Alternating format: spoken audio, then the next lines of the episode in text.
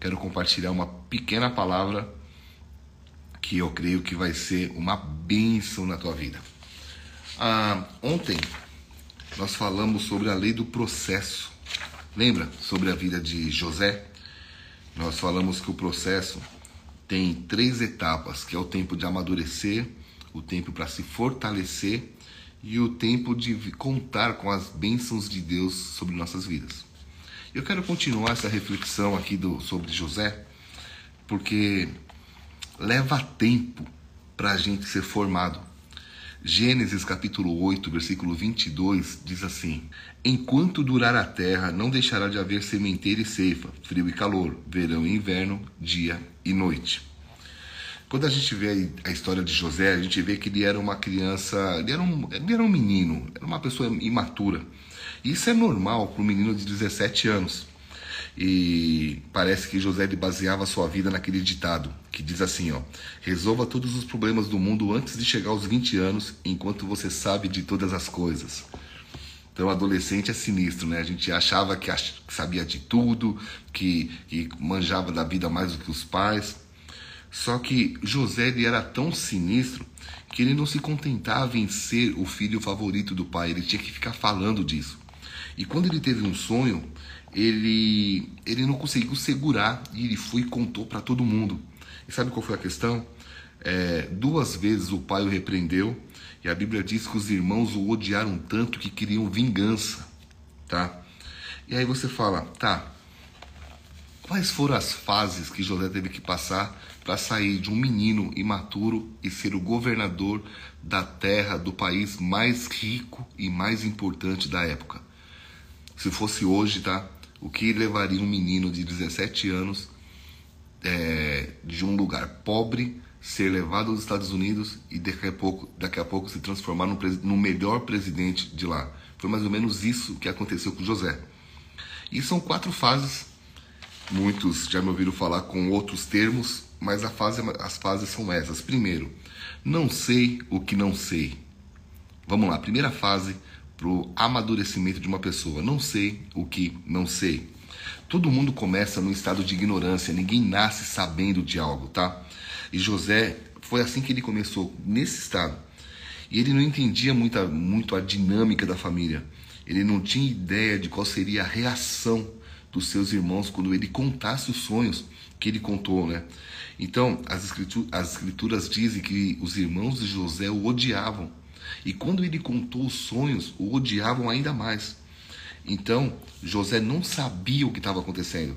Ele estava dizendo e fazendo coisas sem entender como funcionava a dinâmica. E quantas vezes, né, e qual foi o custo disso? Alienação da família por mais de duas décadas. Ou seja, a família de José não dava nem bola para ele.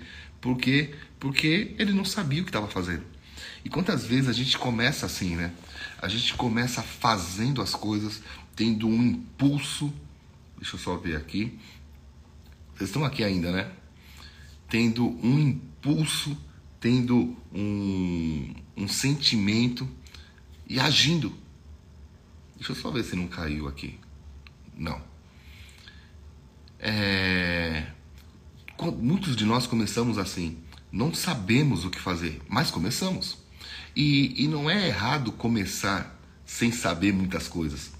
Agora, o que é errado é permanecer nessa fase depois de muito tempo. Porque você precisa ir para a segunda fase, que é sei o que não sei. A primeira fase eu não sei o que não sei. Quando, você quando eu, eu era adolescente, eu queria, adolescente lá pelos 13 anos, eu queria muito dirigir.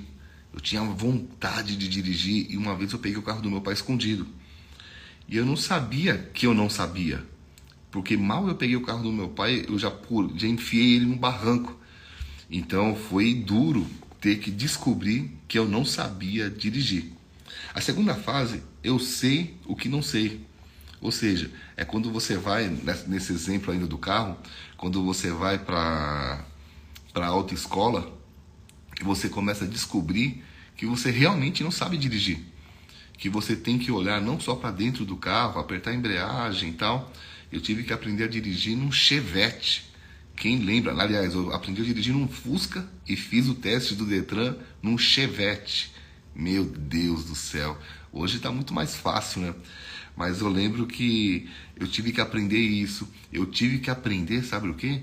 Que não era só olhar dentro do carro, que tinha que olhar para fora do carro. Eu tive que aprender sobre um tal de, de, de ponto cego. Eu não sabia de nada disso. Então, quando você vê na fase da vida de José, ele foi necessário um incidente gravíssimo para chamar a atenção de José e falar: Cara, você não sabe o que você está fazendo.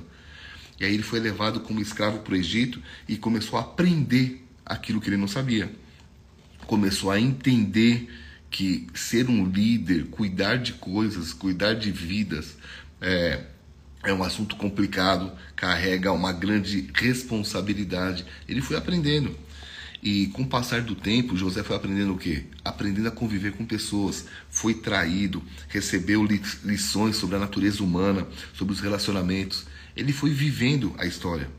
E o que, que aconteceu? O processo moldou o seu caráter.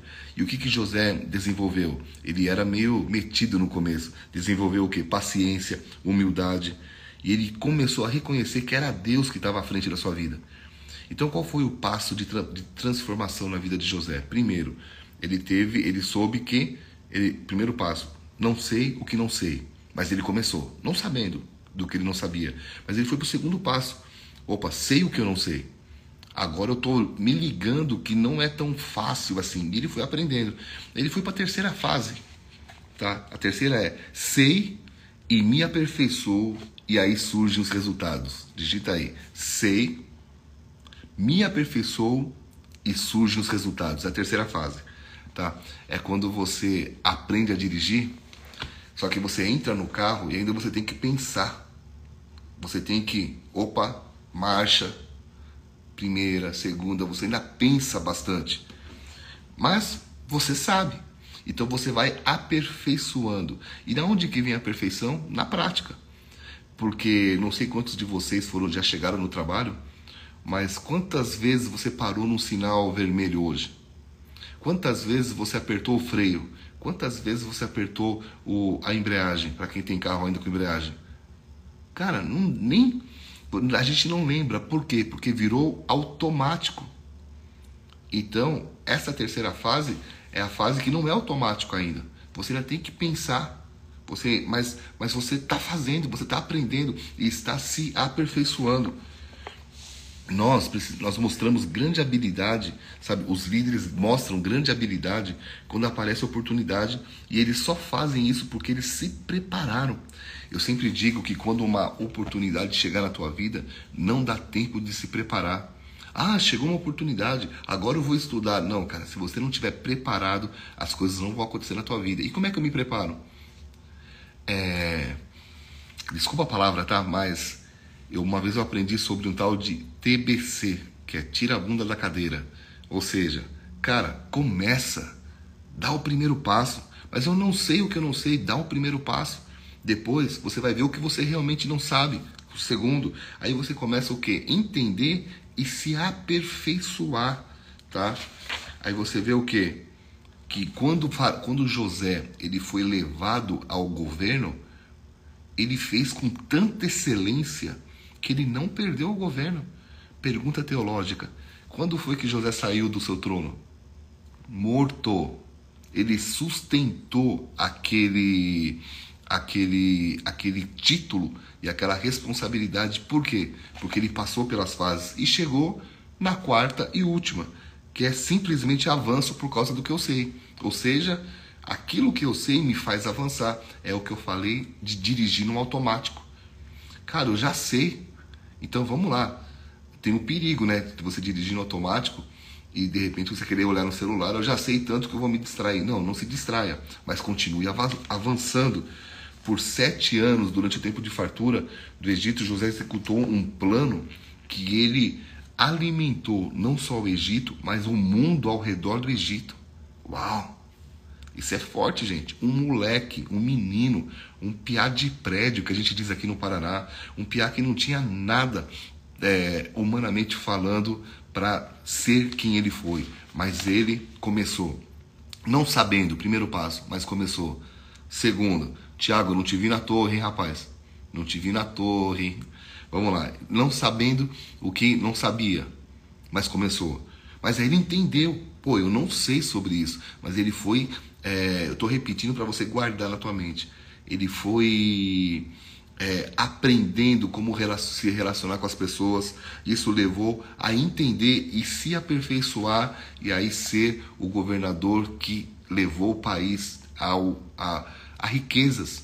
Porque as pessoas começaram a dar dinheiro para comprar comida, chegou uma hora que não tinha mais dinheiro, começaram a dar gado, depois começaram a dar terra e o país, o Egito, ficou riquíssimo.